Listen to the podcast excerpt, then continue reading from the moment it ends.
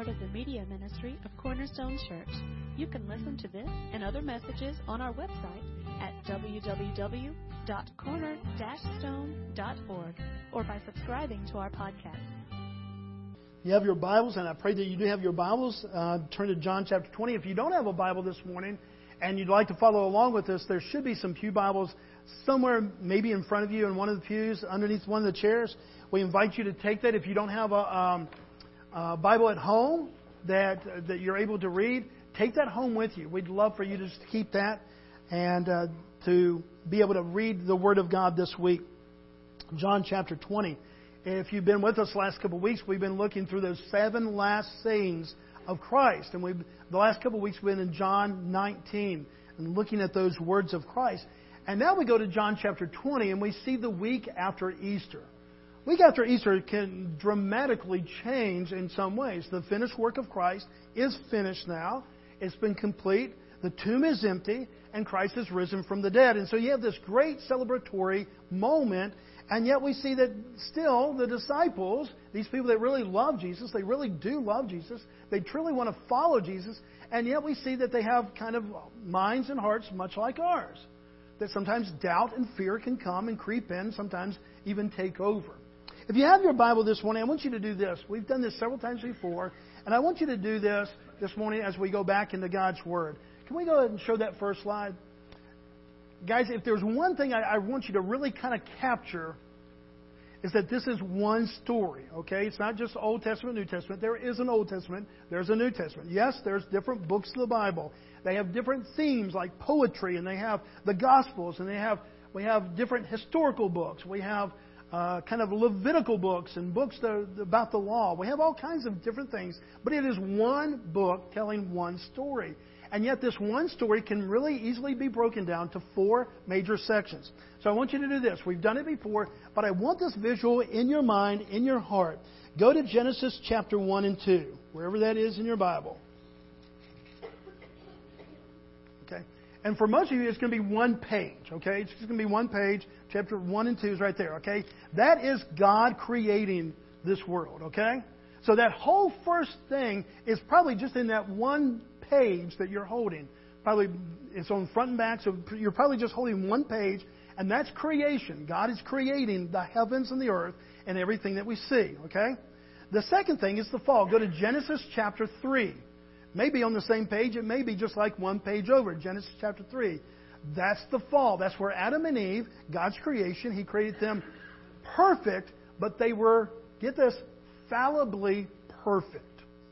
Means they could make mistakes. They could sin. God is infallible. He cannot sin. Okay, we're fallible. And so Adam and Eve, they made a choice. They followed their own hearts instead of the heart of God. They rebelled against God. We call that sin. And they fell from that position of oneness with God, as, as far as just having this ultimate communion with God, and now they're separated from God because He's holy God. Okay? You should have just one page there. So you had one page before, one page there. Now go all the way back to Revelation, to the very last chapters of Revelation. Revelation 21, right there. Go all the way in the back of your Bible and kind of find that. If you have a study Bible, it's a little bit harder. Because there's probably a lot of notes or different things like that. So, Drew, do you have that? Revelation, go to 21.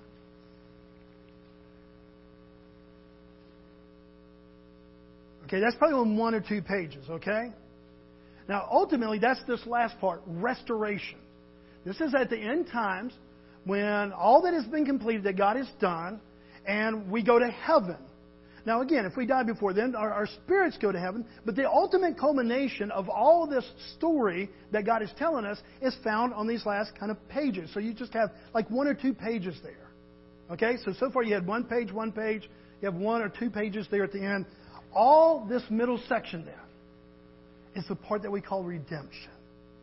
This whole middle section is this part of God do, sending a Savior, redeeming us as lost people to Him, a holy God. The whole rest of the Bible is that. So you have a page, a page, you have a page at the end. The whole rest of the Bible is about the story of restoration. Now get this Easter represents the culmination of all those middle pages. He sends a Savior. The Savior comes, takes on flesh. Jesus clothes himself in human flesh. He takes on this flesh.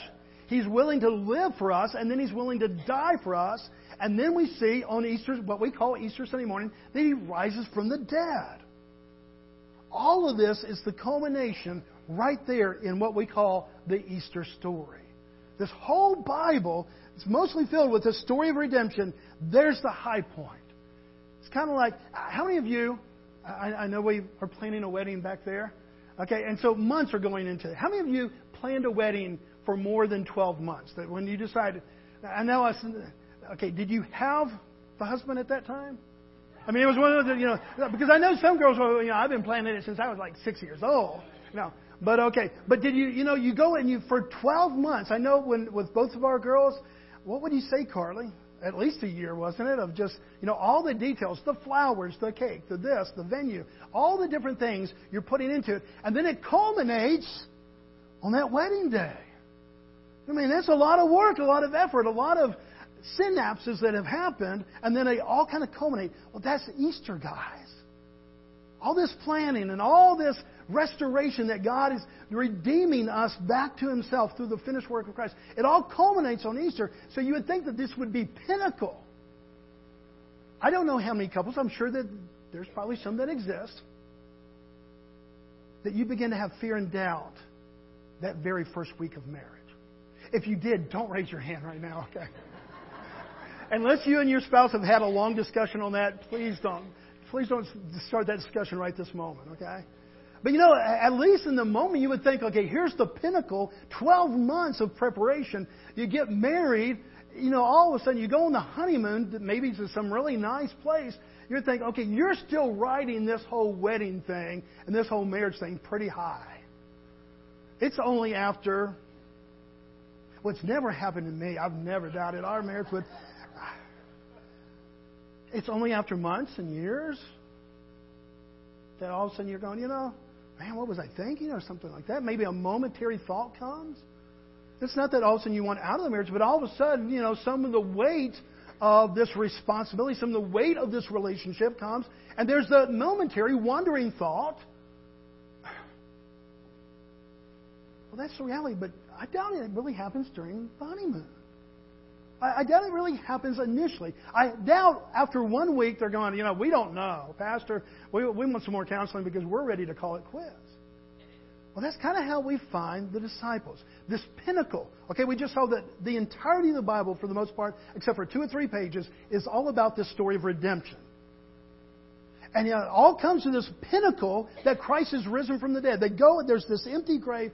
Everything that is promised has happened. And yet we find that they're really kind of struggling.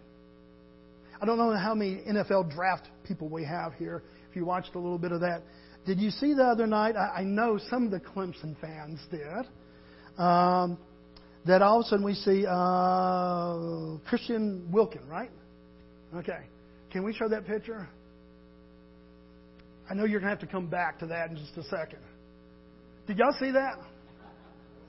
He gets drafted. Was he number 14? Was it the 14th? Okay. I figured you would have that engraved somewhere on a pillow, Julie. Um, but he comes out there, and as he's walking to the stage, he does give the NFL commissioner, you know, this sign right here means, okay, we're, we're going to do the chest bump. Well, somehow the NFL commissioner went right over his head. And so this 315 pound, six foot, whatever guy comes and starts this chest bump and kind of comes right into him. Well, afterwards, you know, after they made sure that all the pieces were still connected, they uh, he, they grabbed him, and this guy picks him up, and he's so excited.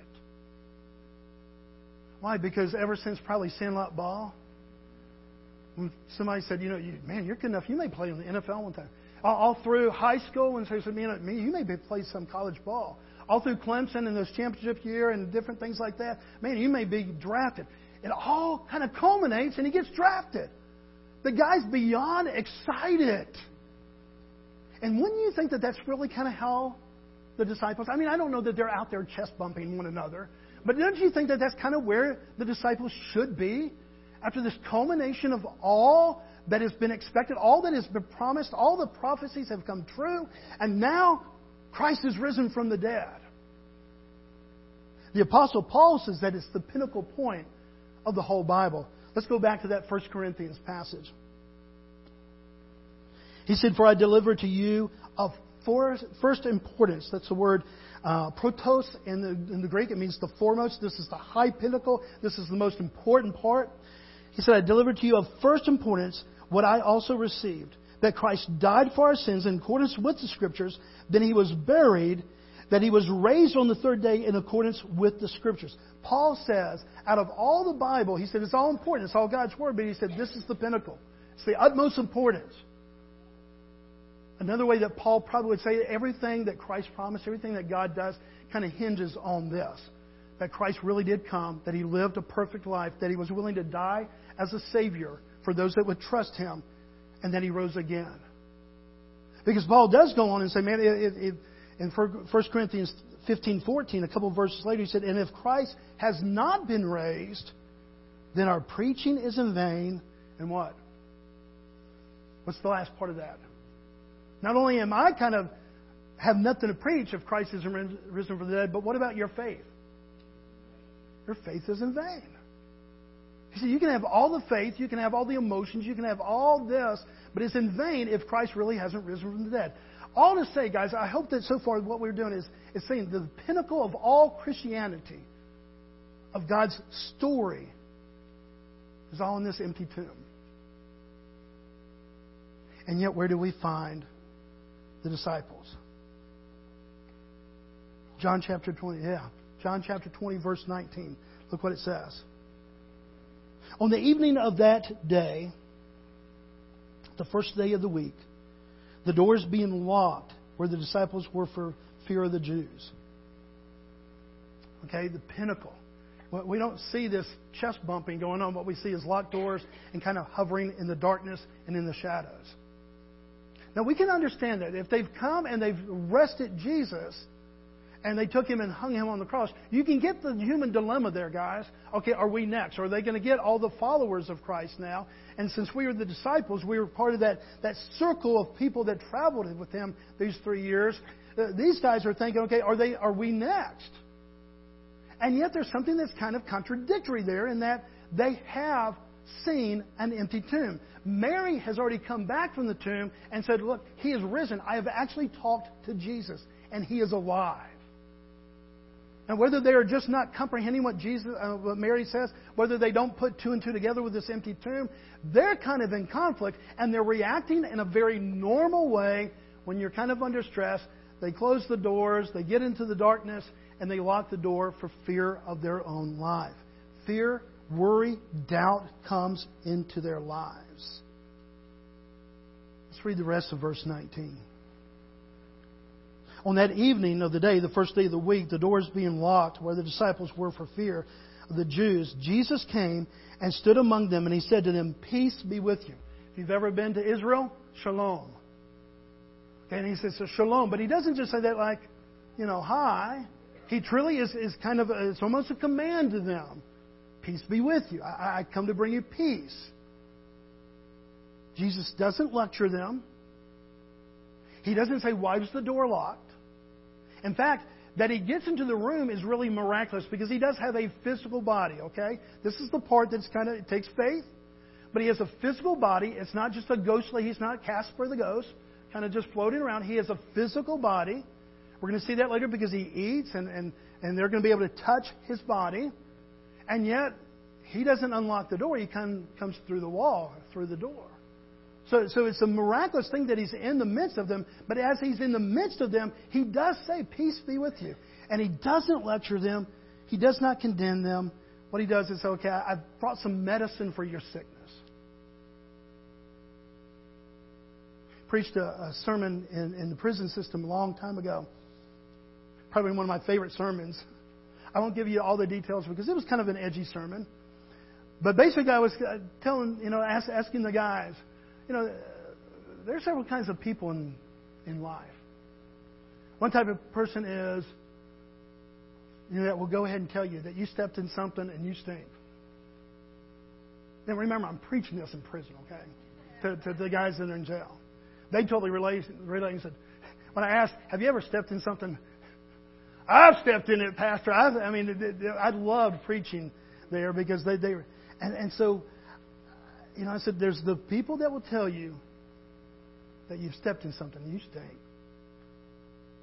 There'll be other people that will look back and say, you know, he's about to step in something, and he's going to stink if he does and doesn't do anything to warn you. There's other people that said, you know, you stepped in something. Can I help you get that off? This is my Jesus. My Jesus doesn't sit there and say, you know, you stepped in something and you're offensive to me and you smell. Can you stay over there? He doesn't see me about to step into something and, and go and say, okay, I'm just staying away. Man, it's really going to be bad when he does this. I have a God who clothed himself in flesh and in the midst of my sin comes and says, hey, man, you're in trouble here. You're in sickness here, and I'm bringing medicine for your sickness. This is our Christ. And this is what we see here, guys. He doesn't want your, he doesn't condemn, even though he easily could have. He could have said, Where is your faith? Did you not listen to anything? Three years of teaching. Did you not comprehend anything? I told you I was going to go to the grave. I told you on the third day that I'd be rise, that I would rise again.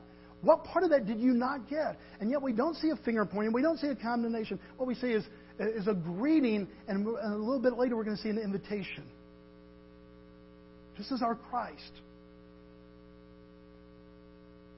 See, this Easter thing is real. It's a real big deal, guys.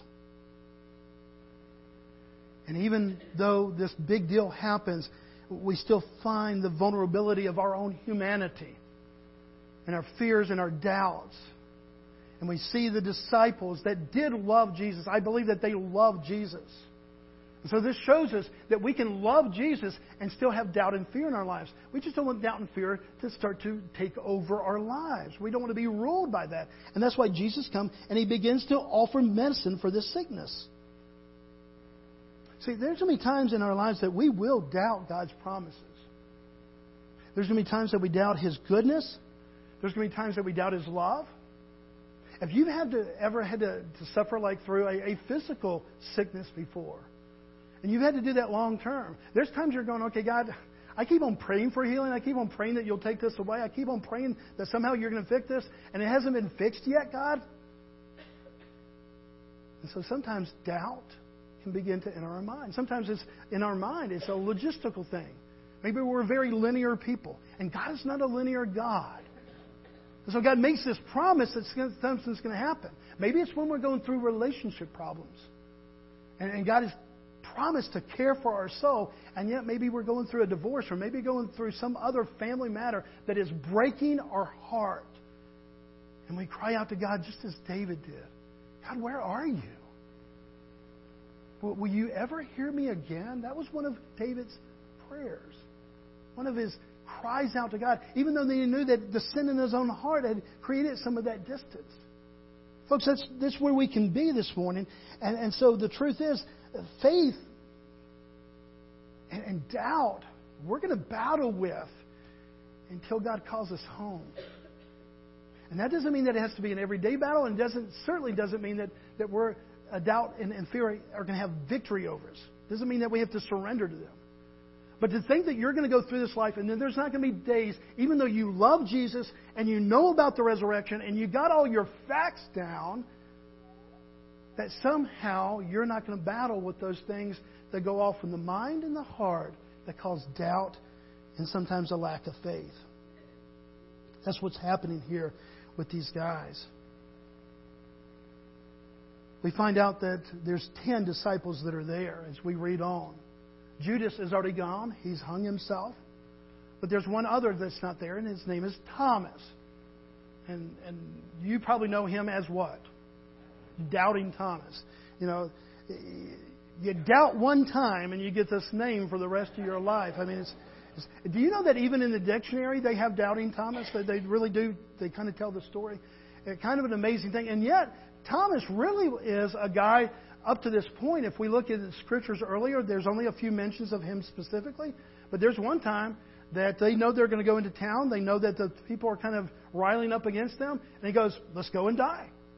I mean, this guy is not a regular doubter. This is not kind of a, just a wimpy kind of guy that's always, oh, what if this happens? No. He's away from the other ten when Jesus appears this one time. But as we read on the story, look what happens. Verse 24 and 25. Now, Thomas, one of the twelve, called the twin, was not with them when Jesus came. So the other disciples told him, We've seen the Lord. But he said to them, Unless I see in his hands the mark of the nails, and place my finger into the mark of the nails, and place my hand into his side, I will never believe. Seems pretty sure about that. He didn't just say, This would really help me. He said, No, unless I do these things, I will never believe. Now, you have to understand by this point that Christ has revealed himself to the other ten disciples. I don't know if they came up and Jesus said, Hey, go ahead and, and touch that. I don't know if they said, Put your hand on my side. I don't know. But they've seen the risen body of Christ. So they have visual and probably experiential evidence in their mind that has got them to this place of belief. And they come back. Thomas is now with them. Again, we don't know where he was. But he's now with them. So there's 11 disciples. They're in this room. And they tell him, This is what we saw. It's a week later. This is what we saw. We saw Jesus, and he was risen. Just like he said, he's risen. He's got a body, and he was there with us, and they go on and on, and, and yet Thomas comes and he says, You know, unless I, I touch the hand, unless I touch the side, I, I won't believe. In one way, he's not really demanding any more than what they already had evidence to. He says, I just want to know for myself. I think we give Thomas a really, really hard time here. It's like, ah, come on, Thomas. You know, take their word for it. But how many times in your own walk with Christ has somebody given you wise counsel and yet doubt, worry, and fear kind of came in? You're going, but if I really did that, this could be the result. I don't think Thomas is a bad Christian. I think he's a human Christian. I don't think he's a bad believer. I just think he's a very human believer. Because I think, given the circumstances, any one of us, that it could really say in there, now Bobby, now Cliff, now Vicky, and it could have any one of our names in there that there would be this point of going, I really want to see this for myself. Not that I don't trust you guys, but I really want to see what you saw. Verse 26. Eight days later, the disciples were inside again, and Thomas was with them.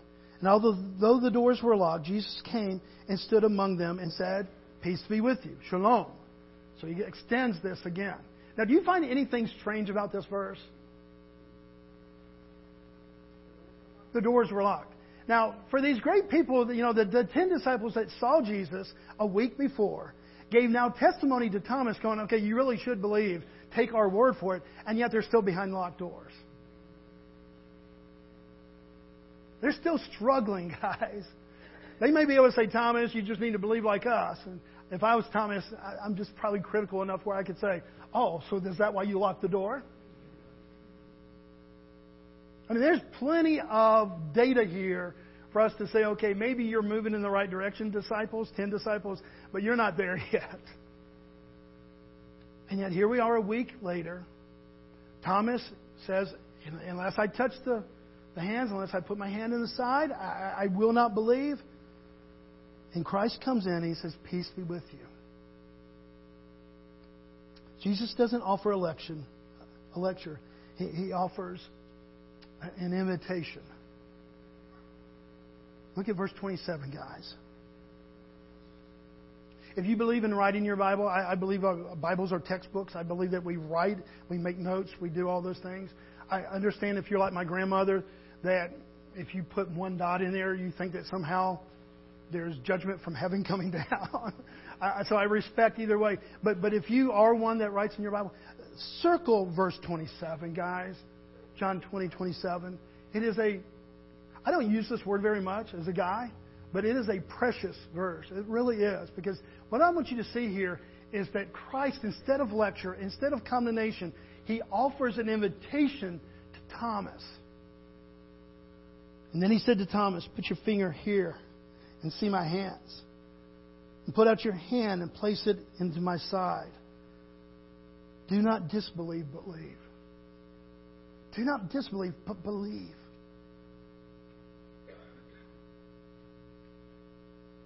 Guys, this is a compassionate Savior. This is not a Savior that said, okay, Robert, by now you should have enough data points to be able to complete this. And he, this is not a, a Savior who looks and says, okay, logically this should have all connected now, and so you're very much at fault that you have worry and unbelief, and so you're on your own to struggle back to a place of belief. What do we see our compassion? This is holy God. This is Christ. And does he know what Thomas said? Yeah. I won't believe unless I can touch the, the nail print and I can thrust my hand into where the sword was. He knows that Thomas said this. And so what does he do? Oh, so that's the kind of faith you want to play? You have to have that kind of faith? No, he says, Thomas, you, you need to believe? Come and touch. Take, take your hand. If you want to, go ahead and, and put it into my pierced side. Because I don't want you to be in a place of disbelief, but belief. This is a compassionate Christ. This is a loving God. This is the God we serve, guys. That don't look upon every offense. And again, I'm not saying that God ever takes sin and doubt and fear lightly. He knows how damaging it can be to our lives, so he takes it very seriously. But he doesn't sit there with a finger pointed into our face and just lectures us. What we see, the response of this God, well, he sees this failure as an invitation to come and experience him. Verse 28, I love verse 28. And Thomas answered him, My Lord and my God. Theological, I could preach a whole sermon just on that. He didn't just say, My Lord. Remember when Jesus asked, Peter, who do you say that I am? Or who do you say that thou art the Christ? Here, Thomas says, My Lord and what? There's a whole bunch of theological depth there. This is a great statement, guys. He sees one story. He may not comprehend the wholeness of this one story, but he understands Jesus is not the Son of God, He is God. This is a great proclamation. Now, here's the thing we don't know. Scholars are, are, are divided on this. It never tells us that Thomas went over there and put his finger actually into his hand. It doesn't say that we, we don't have any points, data points. That's okay. And he went over and he thrust his hand into his side. We don't know if he did or if he did not. He did see the hole, and he did see that because we see that a little bit later on. But we don't know if he did or not. It really doesn't matter in one point if he actually had to go out there. All we see is that we have this generous heart of a kind and loving Savior that says, This is what you need to believe. I, I invite you to experience.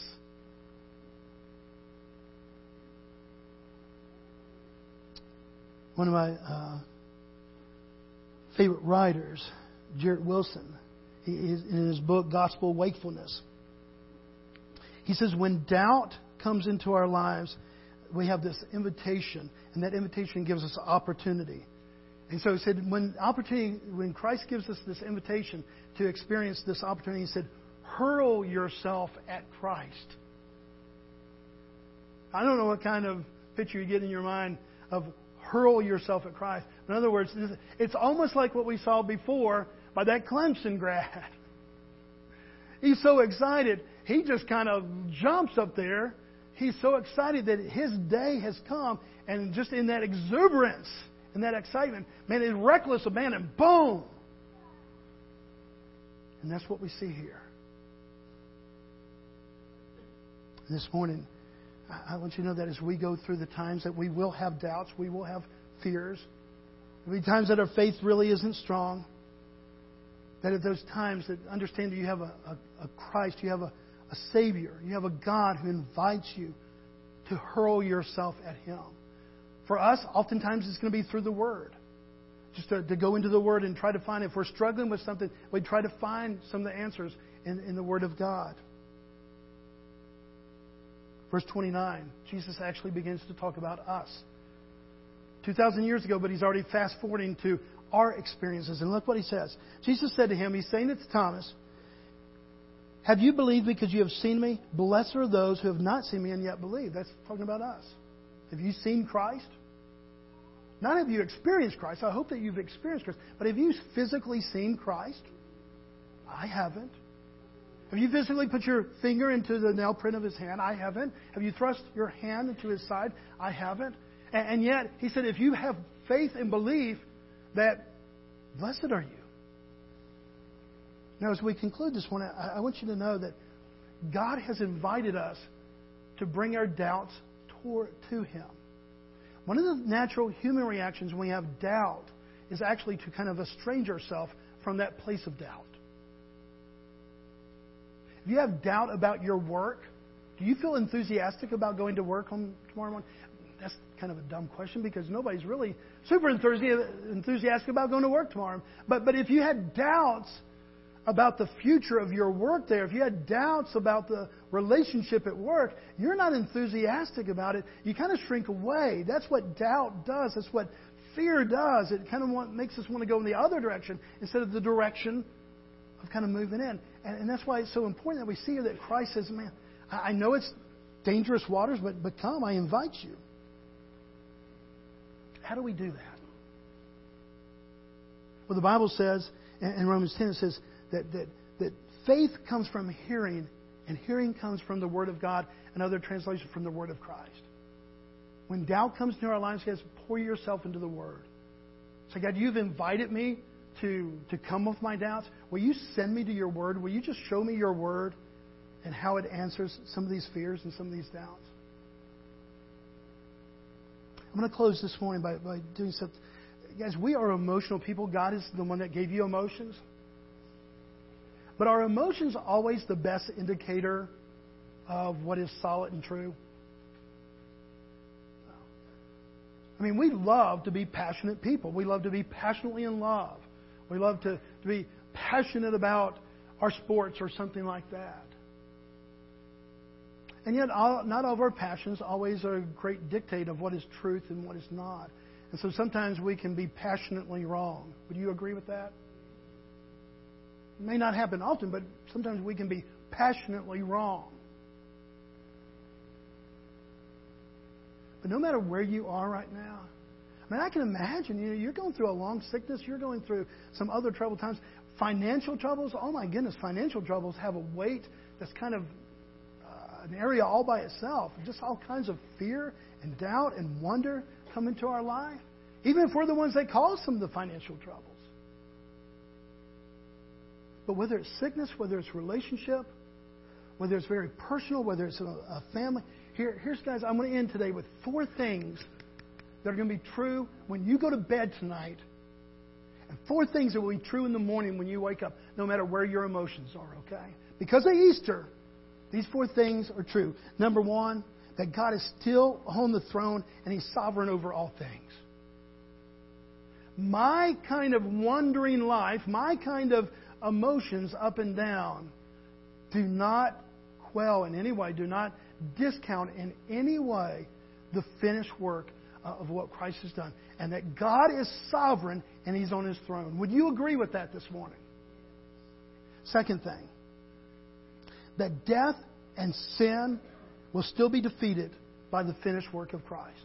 That when I go to bed tonight, do you believe that because the finished work of Christ, for all those who have put their faith and trust, that sin and death have been defeated? Do you believe that will be true tomorrow morning, no matter what your emotions are?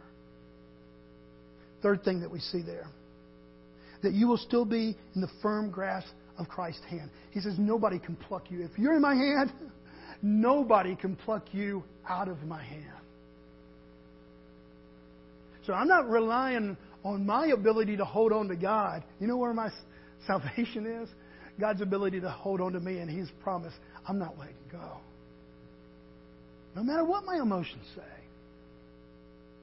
And the last thing, you will still be sealed by the very Spirit of God, the Holy Spirit, until the day of redemption. See, one day we, we, we will stand before God in glory. And then, as I've said many times, we won't have to have faith. You don't have to have faith in heaven. Everything is real. You don't have to have faith. There's not a disconnect between what we know to be real and what we think to be real. No, everything will be real, so we don't have to have faith in heaven. But until then, we have to exercise faith. And that's where sometimes discouragement and doubt and different things come in. So God said, Look, I just want you to know you are sealed by the very by, by my seal. I will go and live and dwell inside you until the day of redemption. Until this day when you don't have to have faith anymore, I'm inside you, sealing. And I will never leave you and I will never forsake you. Now, I don't know about you guys, but I need to know those kind of things when I go to bed tonight on those days you've begun to, to, to kind of get discouraged or doubt. I need to be reminded that as I would wake up tomorrow morning and you go out to the challenges of the week and the day, that because of this pinnacle event of all of human history, because Christ is risen from the dead, just as he said, that these things are true and they will be ever true for everyone who puts their faith and trust in Christ. We will have battles with doubt, with fear, and lack of faith. They're, they're going to come. Why? Because what we said in the very first sentence we are fallible humans. We can mess up.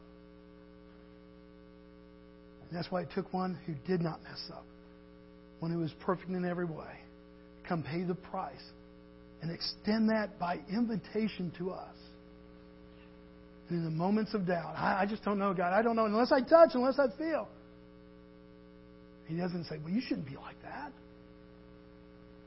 Come, Thomas. Touch my hand. Thomas, take out your hand. Put it in my side. I, I, I don't want you to be in unbelief. I want you to live in belief. Let's pray this morning. Father, we love you. We thank you. Thank you that you are a kind, compassionate God. Father, I thank you. I praise you this morning that you're not the God that, yes, you, you have commands and there's a sternness that sometimes you deal with uh, sin in our lives in a, in a very stern way. But, Father, you, you always have this invitation, Father, to come and believe. Father, thank you that you're not the God that says, man, you've really messed up and, and, and you didn't see that coming. You should have seen it coming. You're not the God that says, okay, because I've done this, now I just stink and you don't have anything to do with it. No, you're the kind of God that says, you've messed up. You stepped in the middle of sin. And I will clean you up. And I will make you mine. Who could find such a God?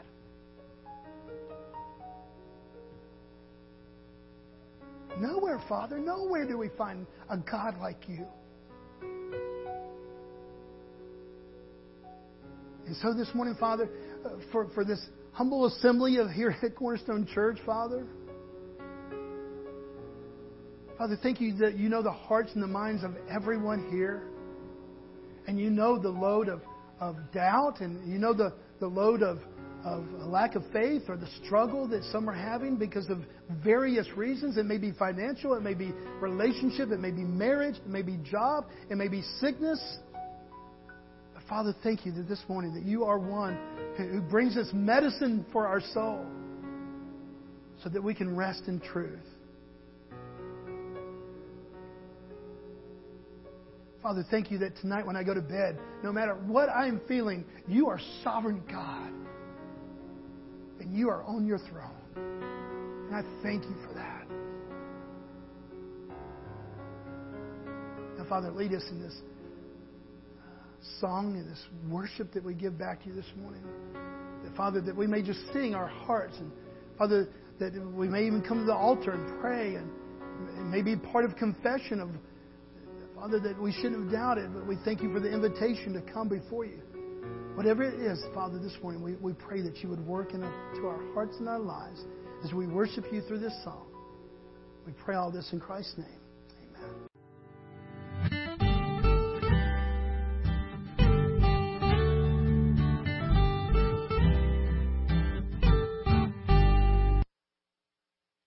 Thank you for listening today. We hope this message was a blessing to you. To learn more about our church or our media ministry, you can visit us online at www.corner-stone.org or find us on Facebook.